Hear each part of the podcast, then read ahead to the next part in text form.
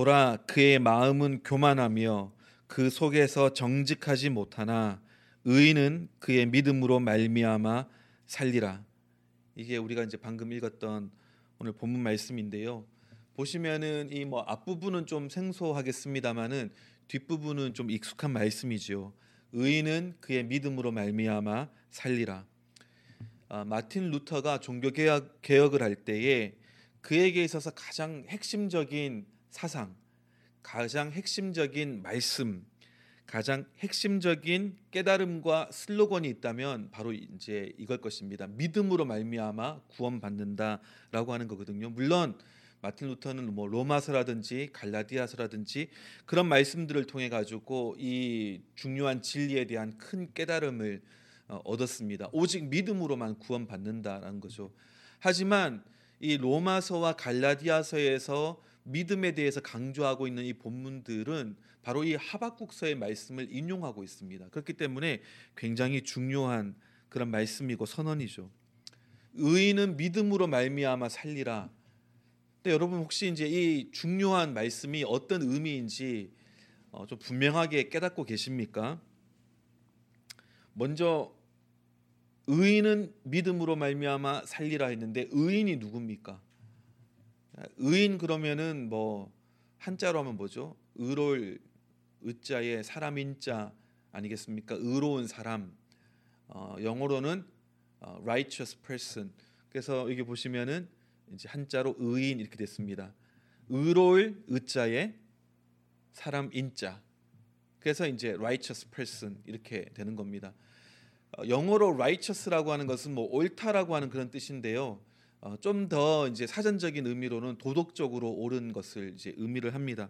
그래서 흔히 우리가 의인이다, 어, 저 사람은 의인이다 이렇게 이야기하면은 뭐 예를 들어 가지고 뭐 철도에 뛰어들어 가지고 사람을 구했다든지 불타는 건물에 달려가 가지고 뭐 어린 아기를 갖다가 데리고 나왔다든지 어, 아니면 일평생 뭐 폐지를 주우면서 모았던 그 눈물 담긴 그 돈을 전액을 갖다가 아주 선한 일에다가 뭐 학교에다가 뭐 기부를 했다든지 이렇게 어떤 선하고 대단한 일, 칭찬받은 일을 뭐 강하게 한 번 한 사람에 대해서 아, 저 사람은 의인이다. 사람을 구한 의인이다. 뭐 이렇게 이야기를 하거나 아니면은 뭐 그렇게 한 번 대단한 일이 없다 할지라도 일평생 살아오면서 다른 사람 속이지 않고 정말 정직하고 성실하게 일하고 다른 사람한테 피해 주지 않고 주변에 있는 사람들을 돌봐주고 누가 보든 보, 지 않던 어, 법을 지키면서 살았던 그런 사람을 가리켜서 아, 저 사람은 의인이야 이렇게 이야기할지 모르겠습니다. 아, 저 사람은 어, 법 없이도 살 사람이야 어, 그런 의미에서 의인이다 이렇게 평가할 수는 있겠죠. 근데 이제 성경에서는 분명하게 우리에게 이야기하고 있는 것이 있습니다.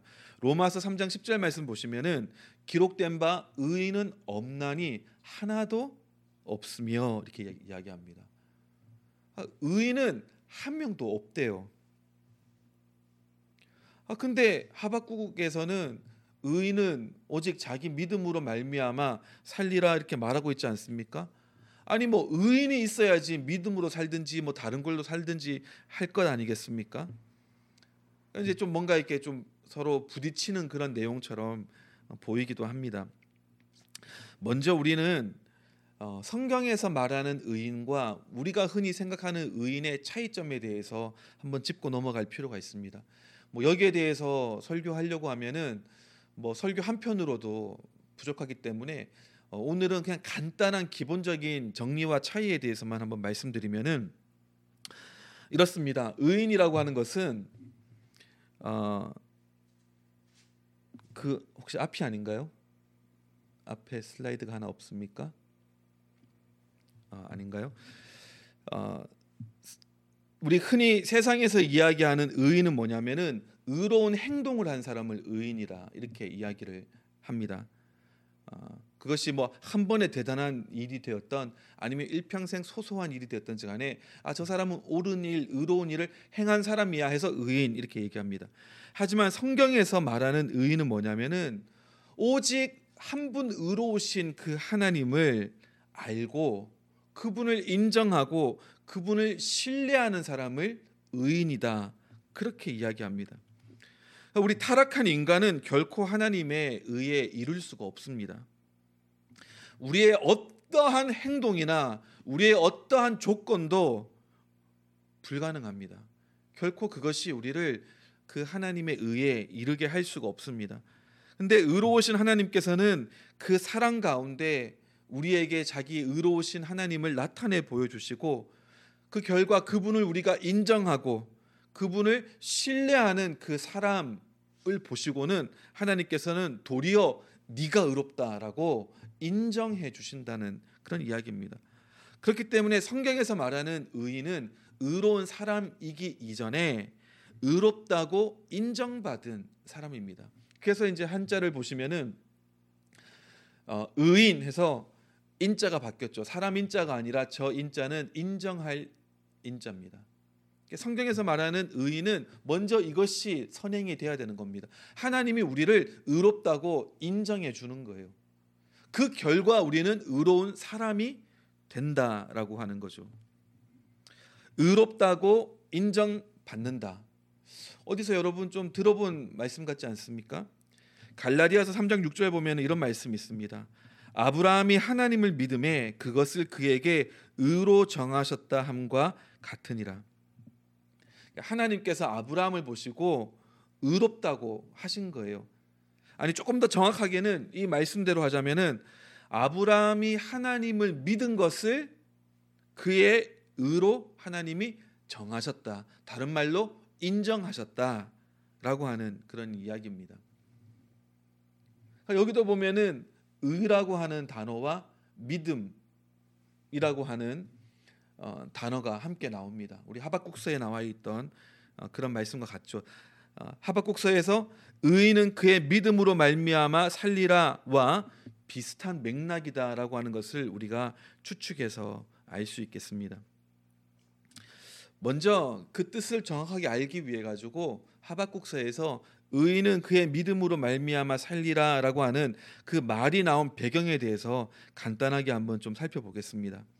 이 하박국 선지자가 활동했던 시기에 대해서 정확한 때를 특정하기는 어렵습니다만은 많은 신학자들이 거의 동의하고 있는 것이 뭐냐면은 남유다의 거의 후반기에 활동했던 선지자일 것이다라고 그렇게 이야기를 합니다. 그래서 간단하게 어, 북 이스라엘과 남 유다의 그 역사에 대해서 한번 좀 잠깐 살펴볼 텐데요. 한번 그림을 보시면은 어, 이제 사, 사울 왕으로부터 이제 왕국이 시작되죠. 사울, 다윗, 솔로몬 이렇습니다. 그러니까 대략 저것이 한 40년, 40년, 40년 이렇게 나눠집니다. 그래서 이제 이 셋 왕이 120년간을 어, 다스린 거죠. 그리고 우리가 아는 것처럼 솔로몬이 죽은 다음에 나라가 둘로 나눠집니다. 북이스라엘과 남유다로 나눠집니다. 그러다가 북이스라엘이 먼저 멸망합니다. 아수르의 아시리아에 멸망당하는데 어, 주전 722년 경에 멸망당합니다. 그리고 이제 남유다는 조금 더 오래 가요. 그러다가 어, 주전 586년 경에 바벨론에게 멸망당합니다. 그래서 이제 남유다가 조금 더 오래 한 136년 정도 더 오래 지속이 되죠. 다음 표를 보시면은 이제 그 북이스라엘과 남유다 당시에 활동했던 선지자들에 대한 그 이야기입니다. 왕도 좀 나와 있고요. 보시면은 북이스라엘의 그 이제 첫 번째 오므리 왕조라고 있죠. 저기가 그 유명한 우리가 최근에 좀 얘기 나눴던 그 아합 왕과 또 어, 이세벨 어, 여왕 어, 그 왕비에 대한 이야기입니다. 그때 활동했던 대표적인 선지자가 바로 우리가 잘 아는 엘리야, 엘리사. 그러니까 북이스라엘에서 주로 활동했던 그런 선지자입니다. 그러다가 이제 남유다도 이렇게 오는데 여기 보시면은 이제 여기 하박국이라고 나와 있죠. 그래서 어, 이때가 이제 멸망하는 때이기 때문에 거의 멸망하기 바로 전에 활동했던 선지자 중에 한 명입니다. 그리고 나서 이제 포로 시대로 잡혀갔을 때 활동했던 선지자가 우리가 아는 것처럼 끌려갔던 다니엘 혹은 에스겔 이렇게 됨을 우리가 어, 알수 있습니다. 그래서 이제 이 표에서도 우리가 알 수 있는 것처럼 어, 이 하박국 선지자는 어, 이 남유다의 거의 이제 마지막 때 어, 활동했던 사람입니다. 북이스라엘에 있어서 최악의 왕은 누구죠? 다뤘던 아합 왕입니다. 근데 남유다에 있어서 그의 버금가는 아니 그 이상가는 최악의 왕을 꼽으라 한다면은 문하세라고 하는 왕이 있습니다. 아, 이 문하세라고 하는 왕은 정말 아주 그냥 징글징글할 정도로 하나님이 싫어하는 짓이란 짓은 모조리 다 그냥 종합 선물 세트입니다. 다 모아가지고 했어요. 할 수 있는 모든 나쁜 짓은 다 했습니다. 그러니까 이방 신 앞에서 점친다고 자기 아들을 불 가운데로 지나가게도 하고요. 뭐 점치고 무당을 갖다가 신임하고 하나님 보시기에 악을 많이 행해가지고 하나님의 진노를 막 쌓았죠. 이스라엘 백성을 얼마나 음란하고 악하고 그 악한 우상 숭배로 이끌었는지 하나님이 뭐라고 얘기하시냐면은 하나님이 멸하신 그 수많은 이방 민족들보다 더 심하게 악을 행했다는 겁니다. 그러니까 너무나 악한 이방 민족들이라 하나님께서 심판하셨는데 그들이 행한 악보다 더 심하게 했다는 거예요. 그러니까 정말 종합 선물 세트입니다. 전부 다 나쁜 거라는 것은 전부 다 모아가지고 그걸 다 한 거예요. 열왕기하 21장 16절에 보면은 이렇게 되어 있습니다. 문하세가 유다에게 범죄하게 하여 여호와께서 보시기에 악을 행한 것 외에도 또 무죄한 자의 피를 심히 많이 흘려 예루살렘 이 끝에서 저 끝까지 가득하게 하였더라. 그러니까 하나님께만 범죄한 것이 아니라 사람들에게도 엄청나게 잔혹하게 해가지고 저 끝에서 이 끝까지 피가 가득하게 했다는 그런 거죠. 정말 나쁜 놈입니다. 근데 이 문하세가 죽고 그 아들 아몬이 왕이 되고 아몬이 죽고 그 다음으로 왕이 오른 사람이 우리가 잘 아는 요시아라고 하는 왕입니다. 그러니까 유다에 있어서 몇 안 되는 선왕 중에 한 명이에요. 근데 요시아가 왕이 될 때 여덟 살 때 왕이 됐거든요. 그럼에도 불구하고 어, 요시아는 네, 요아스라고 했나요? 요시아는 어, 정말 하나님 앞에서 정직하게 행하고 하나님을 섬겼습니다. 그래서 열왕기하 22장 2절에 보시면 요시아가 여호와 보시기에 정직히 행하여 그의 조상 다윗의 모든 길로 행하고 좌우로 치우치지 아니하였더라. 하나님 보시기에 정말 선하고 정직하게 행했다는 거죠. 그러다가 18살이 되었을 때 우연히 성전을 수리하다가 율법책을 발견합니다. 그러니까 그동안 율법책이 없었던 거예요. 잃어버렸던 겁니다. 성전을 수리하다가 발견했어요. 그걸 가지고 왕에게 와가지고 어, 보여주고 얘기했더니 왕이 그 자리에서 자기 옷을 찢었습니다. 너무 큰 슬픔과 안타까움과 이런 것들을 이제 한 거죠. 그러니까 찾은 기쁨도 있지만 그게 이렇게 오랫동안 성전 한 구석에 방치돼 가지고 있었다는 거에 대한 안타까운 마음. 그러니까 이스라엘 백성들이 하나님을 버리고 정말 음란하고 악한 길로 갔던 것도 이해가 안 되는 게 아니죠. 왜 율법이 없었으니까. 이 율법책을 발견한 이후에 이 요시아는 그 율법책에 있는 내용, 아 이걸 보니까 우리가 정말 이렇게 어,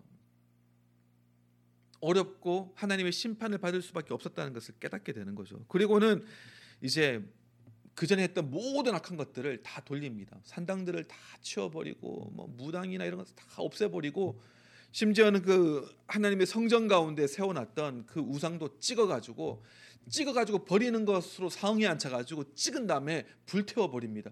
불태운 것 가지고도 성이 안 차가지고 빻아가지고 가루를 만듭니다. 가루를 가지고 시드론 개울가에 가가지고 물에다가 어, 버려버립니다.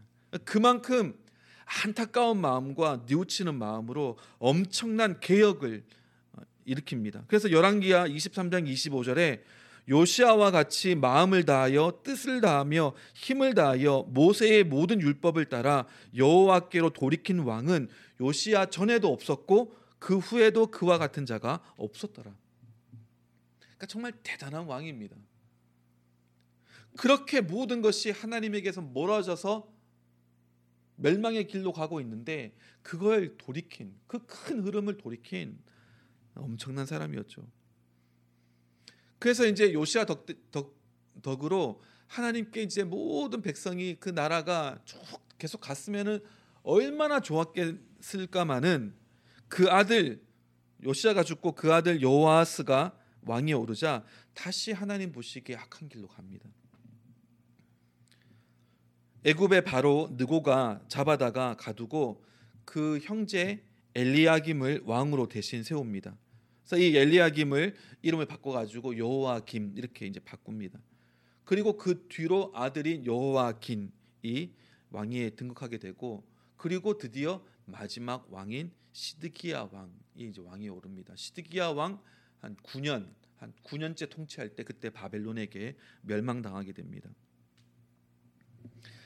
하박국 선지자는 이 엄청났던 요시아 왕이 죽고 난 이후에 여호아스 왕, 또 뭐 여호와김, 여호와긴, 시드기야 이렇게 이어지는 유다 왕국의 마지막 그때에 활동했던 선지자다.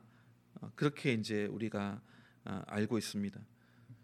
그걸 우리가 염두에 두고 보면은 이 하박국 선지자의 그 심정과 마음이 어떠했을까? 그 깨달을 수 있지 않습니까?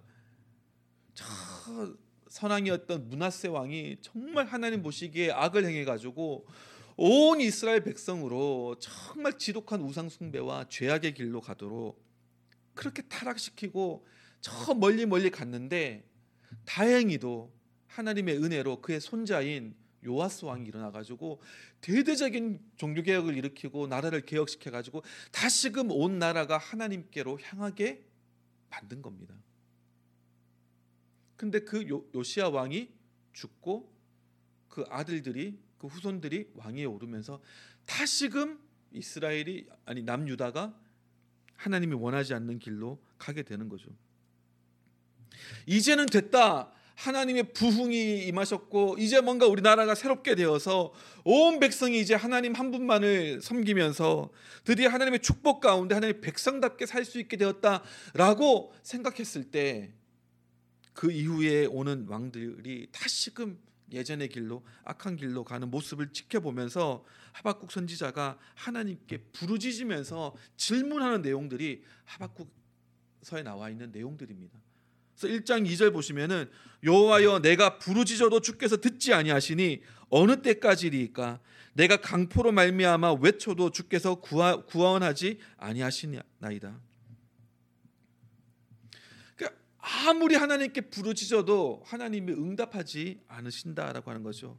왜 어떤 상황이길래 그 뒤에 4절 말씀 보시면 이러므로 율법이 해이하고 정의가 전혀 시행되지 못하오니 이는 악인이 의인을 애워쌌으므로 정의가 굽게 행하여 어, 지민이이다. 율법도 지켜지지 않고 정의가 전혀 시행되지 않고 오히려 악한 사람들이 득세해 가지고 의인들을 둘러싸서 정의가 굽어지게 만드는 이런 비참한 현실을 바라보면서 하박국 선지자는 하나님한테 언제까지 우리의 부르짖음과 기도를 듣지 않으십니까? 하나님 언제까지 이 모습을 그냥 내버려만 보고 계시겠습니까? 호소하는 거죠. 그랬더니 하나님께서 거기에 대해서 응답하시는데 뭐라고 하냐면은 내가 한 가지 일을 행할 텐데 누가 얘기해도 믿지 못할 그런 일일 것이다라고 5절에 얘기하시면서 6절에 이렇게 이야기합니다. 보라 내가 사납고 성급한 백성 곧 땅이 넓은 곳으로 다니며 자기의 소유가 아닌 거처들을 점령하는 갈대아 사람을 일으켰나니 그러니까 지금의 암담한 상황에 대한 하나님께서 해결책을 주시기를 하박국은 구했는데 하나님의 대답이 좀 생뚱맞은 거예요. 저기 멀리 갈대아 사람을 내가 일으켰는데 성급하고 아주 어, 그런 사나운 그런 백성이다. 무슨 말입니까? 여기서 이야기하는 갈대아 사람은 바벨론을 이야기하는 거거든요. 이 말씀은 바벨론을 통해 가지고 남유다를 치시겠다. 남유다를 심판하시겠다라고 하는 그런 말씀입니다. 그랬더니 하박국이 그 얘기를 듣고 다시 호소합니다. 13절에 주께서는 눈이 정결하심으로 악을 참아 보지 못하시며 폐역을 참아 보지 못하시거늘 어찌하여 거짓된 자들을 방관하시며 악인이 자기보다 의로운 사람을 삼키는데도 잠잠하시나이까? 하박국 선지자의 말이 뭡니까? 아니 하나님 바벨론이 더 악한데 어떻게 더 악한 사람을 통해 가지고 더 의로운 사람을 심판하고 치실 수 있겠습니까? 어떻게 그 바벨론이 하나님의 백성을 삼키는 것을 두고 보고 어, 두고만 보시겠다는 이야기십니까? 그렇게 이제 항변을 합니다. 근데 여러분 우리가 여기서 한 가지 분명히 짚고 넘어가야 될 것은 무엇이냐면은 하나님은요 항상 하나님의 백성들을 먼저 판단하십니다. 먼저 판단하세요.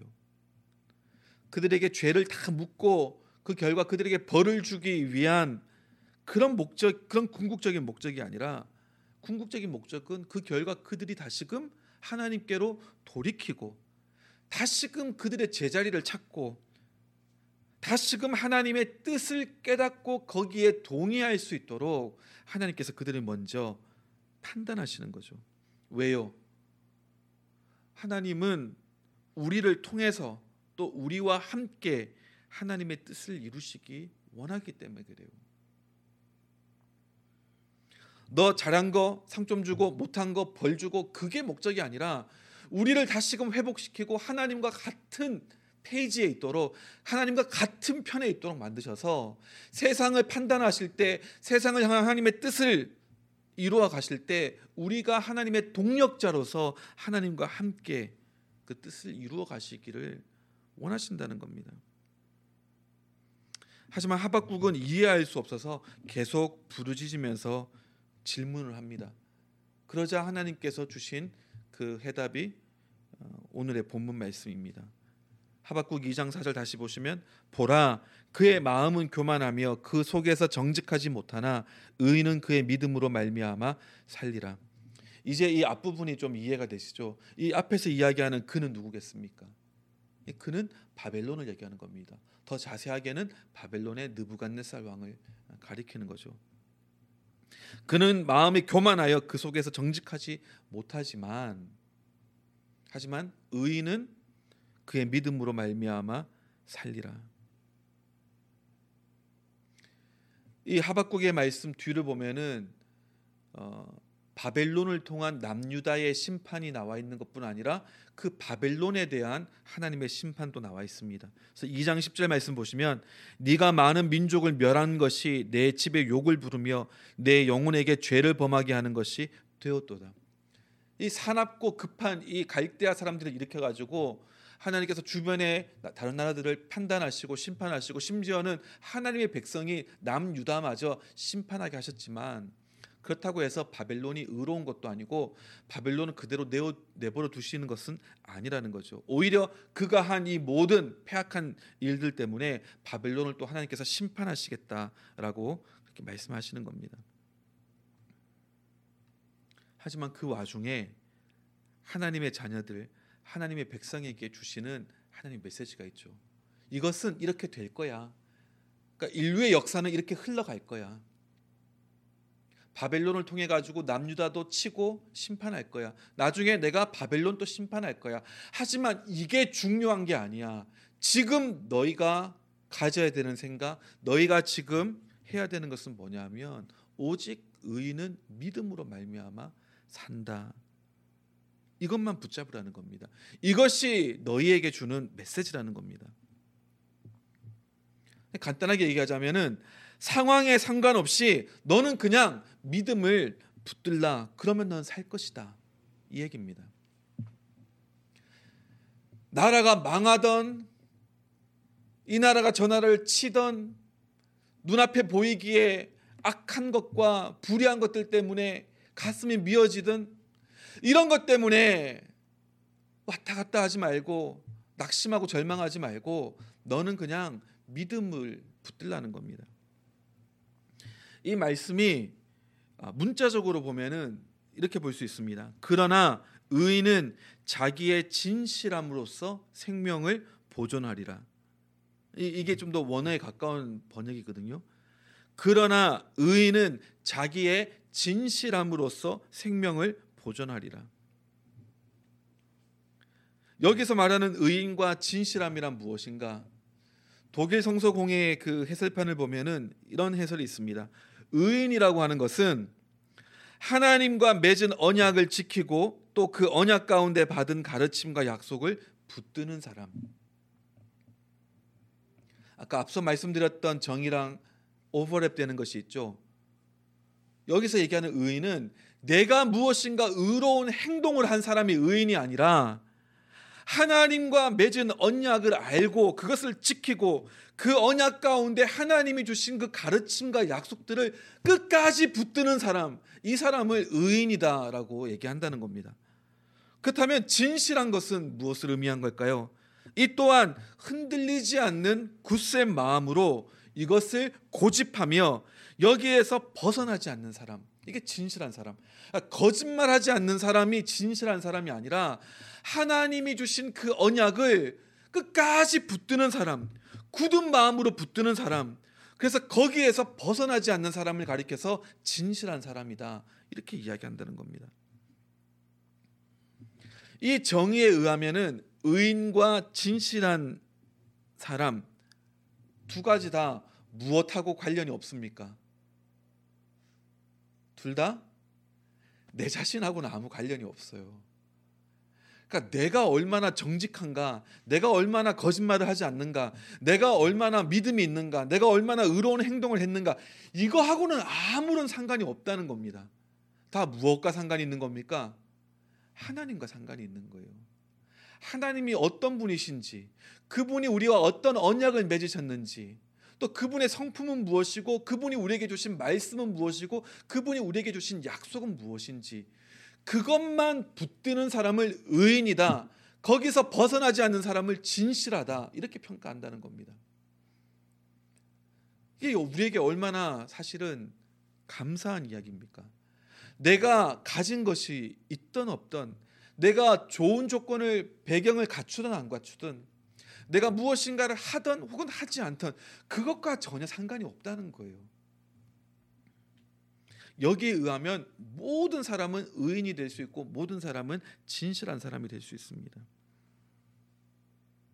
다만 무엇을 하면 하나님이 누구신지를 분명하게 알면 그래서 이사야 7장 9절에서도 비슷한 말씀이 나오죠. 그 하반절에 만일 너희가 굳게 믿지 아니하면 너희는 굳게 서지 못하 못하리라 하시니라. 그러니까 여기에서도 그 뿌리가 같은 두 가지 단어를 가지고 서서 어, 표현을 하고 있는데요. 이 말씀을 어, 조금 더 풀어서 쓰면은 이렇게 되어 있습니다.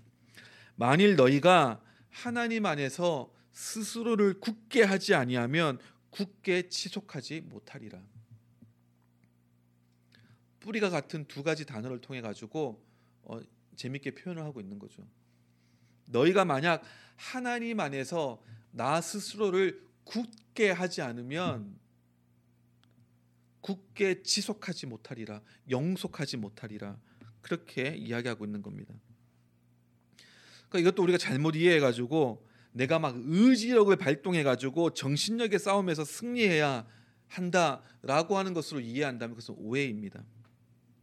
복음이 복음 될 수 있는 이유는 복음은 사람을 가리지 않기 때문에 그래요. 그 어떤 것도 가리지 않습니다. 어떤 조건도 가리지 않습니다. 우리의 조건, 능력, 자격과는 아무 상관이 없, 없습니다. 결국 믿음이란 무엇이라고요? 하나님이 어떤 분이신지를 내가 깨닫고 그분이 우리와 맺은 언약, 우리에게 주신 말씀이 무엇인지를 깨달아서 하나님께서 능히 그것을 이루실 것을 신뢰하는 것. 그것이 믿음입니다.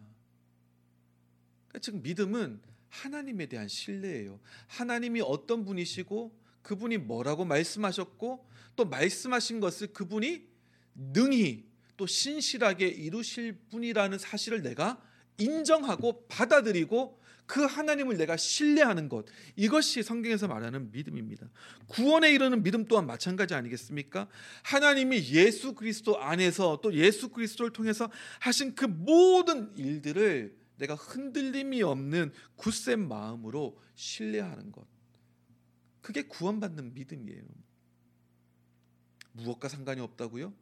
나와 상관이 없습니다. 내가 얼마나 끔찍한 죄를 저질렀던 내가 얼마나 신앙의 연수가 있던 내가 얼마나 성격이 좋고 안 좋고 상관없이 하나님께서 예수를 통하여 하신 그 모든 일들을 내가 인정하고 받아들이고 그 하나님을 신뢰하는 것. 그것이 하나님이 우리에게 바라시는 믿음이고 성경적인 믿음입니다. 그렇기 때문에 우리에게 필요한 것은 무엇일까요? 우리에게 필요한 것은 하나님이 어떤 분이신지를 아는 거예요. 그리고 이 상황 가운데 하나님의 뜻이 무엇인지를 아는 겁니다. 그래서 하박국 2장 1절에 보면은 이렇게 되어 있죠. 내가 내 파수하는 곳에 서며 성루에 서리라 그가 내게 무엇이라 말씀하실는지 기다리고 바라보며 나의 질문에 대하여 어떻게 대답하실는지 보리라 하였더니 앞서 1장에서 하나님께 내가 언제까지 하나님 말씀하지 않고 응답하지 않겠습니까? 언제까지 참겠습니까? 라고 막 호소하고 했더니 하나님께서 바벨론을 통해 가지고 심판하시겠다고 말씀하고 그러지 않았습니까? 이해가 안 되는 거예요. 근데 거기서 그치는 것이 아니라 하박국은 하나님께 계속 나갑니다. 하박국 선지자가 다른 선지자와 다른 것은 다른 선지자들에게는 하나님의 말씀이 그냥 먼저 이렇게 임했는데 하박국은 하나님께 묻습니다. 물어보고 그 답을 기다리는 가운데 하나님께서 거기에 응답하시고 말씀해 주시는 거예요. 1절에 있는 것처럼 내가 파수하는 곳 성로에 서서 내게 무엇이라 말씀하실는지 내가 기다리고 바라보며 나의 질문에 대해서 하나님께서 뭐라고 대답하실지 내가 보리라 하고 기다렸더니 하나님 말씀이 임하기 시작하는 겁니다. 우리에게 주는 교훈이 있죠. 우리도 하박국 선지자처럼 우리의 현실과 우리의 어떤 절망과 상황과 질문들을 가지고 하나님께 나가서 물어야 됩니다. 하나님 도대체 왜 이렇습니까? 억울함을 호소해도 괜찮고 하나님께 따져 물어도 괜찮아요. 하지만 하나님께 나가서 우리 마음의 질문들, 우리 마음의 감정들을 쏟아 부어야 합니다. 그리고 거기서 끝나면 안 됩니다. 아, 퍼부었더니 시원하네 하고 돌이켜서 가는 것이 아니라 거기서 기다려야 돼요. 나에게 무엇이라 말씀하실까? 나의 질문에 뭐라고 대답하실까? 기다리는 겁니다. 마치 파수꾼이 성루에 서 가지고 적들이 쳐들어오나 안 들어오나 계속해서 깨어서 살피는 것처럼 그런 마음으로 살펴야 된다는 겁니다. 그랬더니 하나님께서 어떻게 하시냐면은 하나님이 보시고 그려 가시는 큰 그림을 알려 주시는 거예요. 하박구가 지금 네가 보고 경험한 이게 전부 다가 아니다. 나는 더 큰 그림을 있고 더 큰 계획과 뜻이 있어. 지금 당장은 네가 처한 이 상황이 너무나 안타깝고 절망스럽고 어렵겠지만 괜찮아. 내가 바벨론을 통해서 남유다를 심판할 거야. 하지만 너희가 미워서 너희를 버리고자 함이 아니라 너희를 다시금 깨닫게 하고 나에게 돌이키게 하기 위한 나의 사랑의 매야. 거기서 끝나는 것이 아니라 너희를 친 그 불의한 바벨론 또한 나는 심판할 거야. 왜? 나는 인류 역사의 주관자이기 때문에 이 모든 것들은 내가 주관하고 다스리는 거야. 하지만 네가 절대 잊지 말아야 될 것, 시선을 거두지 말아야 될 것이 있다면 너희를 향한 나의 백성들을 향한 나의 선하심과 인자하심은 결코 끝이 없고 또 줄어들지도 않을 거야. 약속을 해주시는 거죠. 어떻게 보면은 하박국이 원했던 지금 당장의 구원과 회복은 주어지지 않았습니다. 하지만 역사 가운데 하나님께서 주권자가 되시고 주관자가 되셔서 하나님의 뜻을 반드시 이루시고 우리에게 주신 약속 또한 반드시 지키시는 분임을 하박국으로 하여금 보게 해주시고 깨닫게 해주신 거예요. 그렇기 때문에 우리가 잘 아는 하박국에 나와 있는 3장에 나와 있는 그 본문 있죠. 하박국 3장 17절 비록 무화과 나무가 무성하지 못하며 포도나무에 열매가 없으며 감람나무에 소출이 없으며 밭에 먹을 것이 없으며 우리의 양이 없으며 외양간에 소가 없을지라도 지금 당장의 모습을 어, 그리고 있다기보다 앞으로 바벨론으로 인하여 심판받게 될 때 그때의 어떤 모습을 이야기하는 거겠죠. 내가 지금 당장 원하는 것은 이스라엘 남유다가 다시금 회복되어 가지고 하나님께 돌이키고 다시 모든 것이 정말 어, 성장하고 평안하고 나아지는 그런 것이겠지만 하나님의 그 큰 그림 가운데 남유다에 대한 심판은 피할 수 없다는 것을 본 거예요.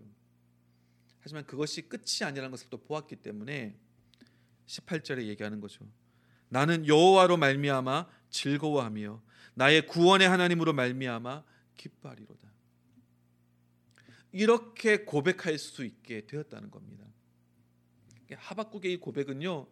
아 내가 이렇게 부르짖었더니 하나님 응답해 주셔 가지고 드디어 이 남유다가 하나님께 돌이키고 다시금 요시아 왕 때처럼 큰 부흥이 일어나고 개혁이 일어나 가지고 아주 번영하는 나라가 되고 축복받는 민족이 되었습니다.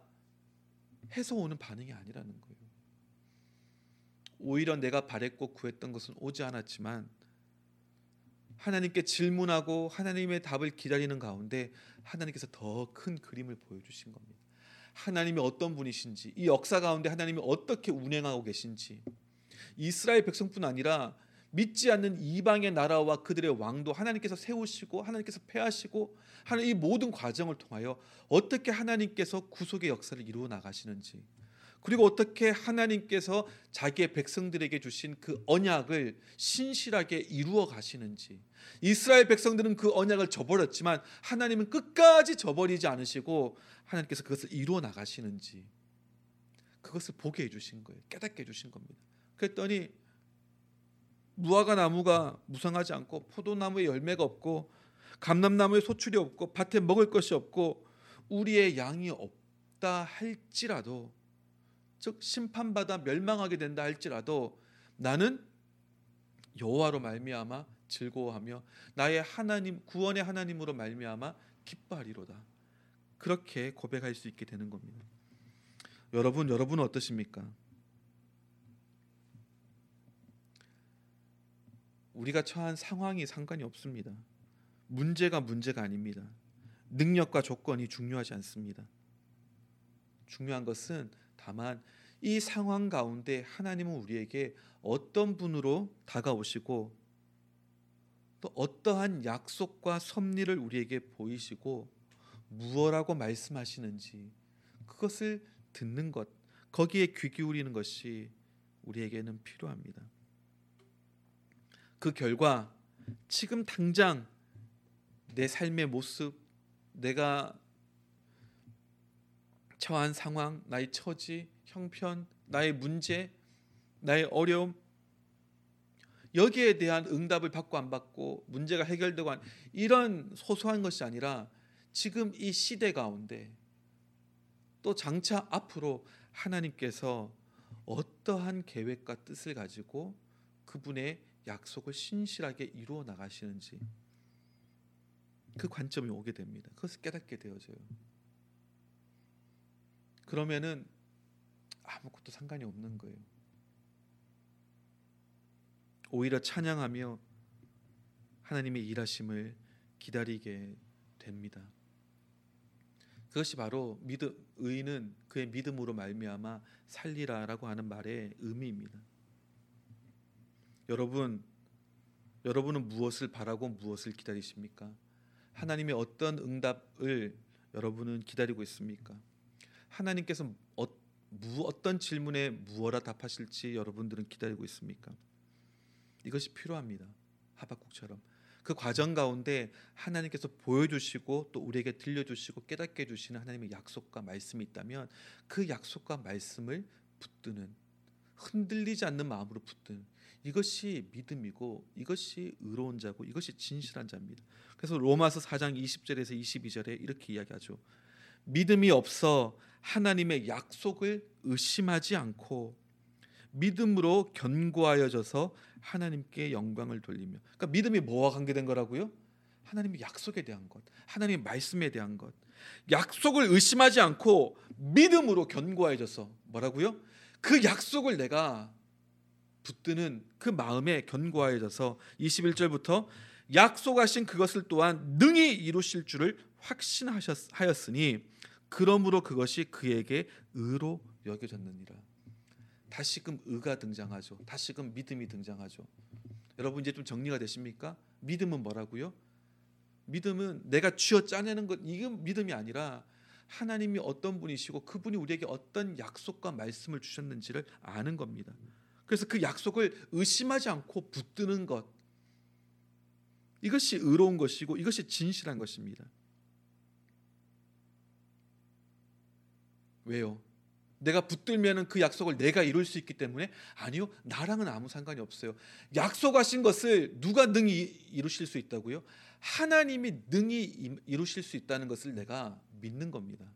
그걸 붙드는 거예요. 그게 믿음입니다. 그랬더니 하나님 어떻게 하셨다고요? 그 믿음을 뭐로 여기셨다? 의로 여기셨다는 겁니다. 그게 너참 의롭다. 의로운 행동을 해서가 아니라 하나님의 약속을 내가 붙들었기 때문에 그리고 하나님이 어떤 분이신가 하는 사실에서 내가 흔들리지 않았기 때문에 나에게 주신 약속도 하나님께서 능히 이루실 것이다라고 하는 그 사실을 붙들었기 때문에 그것이 나에게 의가 되었다는 겁니다. 나에 대한 확신이 아니라 하나님에 대한 흔들림 없는 믿음으로 말미암아 살아가는 삶. 그것이 진짜 살아가는 삶입니다. 그것이 하나님께서 우리에게 원하시는 모습입니다. 우리 그런 마음을 가지고 함께 찬양하고 기도할 텐데요. 여러분 잊지 마시기 바랍니다. 믿음은요 나와 상관이 없습니다. 하나님에 대한 거예요. 그렇기 때문에 우리가 하나님에 대해서 잘 알지 못하고 오해하게 되면 올바른 믿음이 올 수가 없습니다. 여러분 당장 지금 삶의 어려움이나 문제 때문에 힘들어 하십니까? 그거 가지고 하나님께 나아가세요. 하박국처럼 질문을 던지시고 하나님께서 뭐라고 대답하실지 마치 적이 쳐들어오는 것을 지키는 그 성벽 위에 파수꾼처럼 깨어서 살펴보세요. 그럼 하나님 말씀하십니다. 알려주세요. 보여주세요. 그럼 여러분 깜짝 놀라실 것입니다. 왜냐하면 대부분 그렇게 해서 주신 하나님의 말씀은 지금 나의 문제에 대한 지금 나의 작은 질문에 대한 해답 정도가 아니에요. 오히려 나의 삶에 대한 지금 이 시대에 대한 앞으로 하나님께서 해 나가시고자 하는 아니 이미 지금 해 가고 계시는 그 놀라운 일들에 대한 그 큰 그림에 대한 깨달음을 우리에게 주십니다. 그리고는 우리를 초대하시는 거죠. 이 일에 내가 너를 이미 초대했어. 나와 함께 하자. 그래서 그 결과 하나님 아멘 믿습니다. 하나님은 능히 그런 분이시죠. 하나님은 능히 그것을 하실 수 있는 분이시죠. 나에게 주신 그 어사인먼트와 나에게 주신 그 콜링도 하나님께서 능히 이루실 분이시죠. 내가 그 하나님을 신뢰합니다. 내가 이 사실에서 내가 결코 흔들리지 않고 떠나지 않겠습니다. 이걸 내가 더 굳게 하겠습니다. 상황에 상관없이 문제에 상관없이 나는 이것만 굳게 하는데 집중하겠습니다. 그럼 하나님께서 뭐라고 말씀하신다고요? 너 의롭다. 그게 너의 의야. 그렇게 인정해 주신다. 그것이 하나님의 말씀입니다. 우리 그런 마음을 가지고 하나님 앞에 찬양하며 기도로 나아가며 결단할 수 있기를 원합니다. 우리 불렀던 찬양 70 나 무엇과도 주님을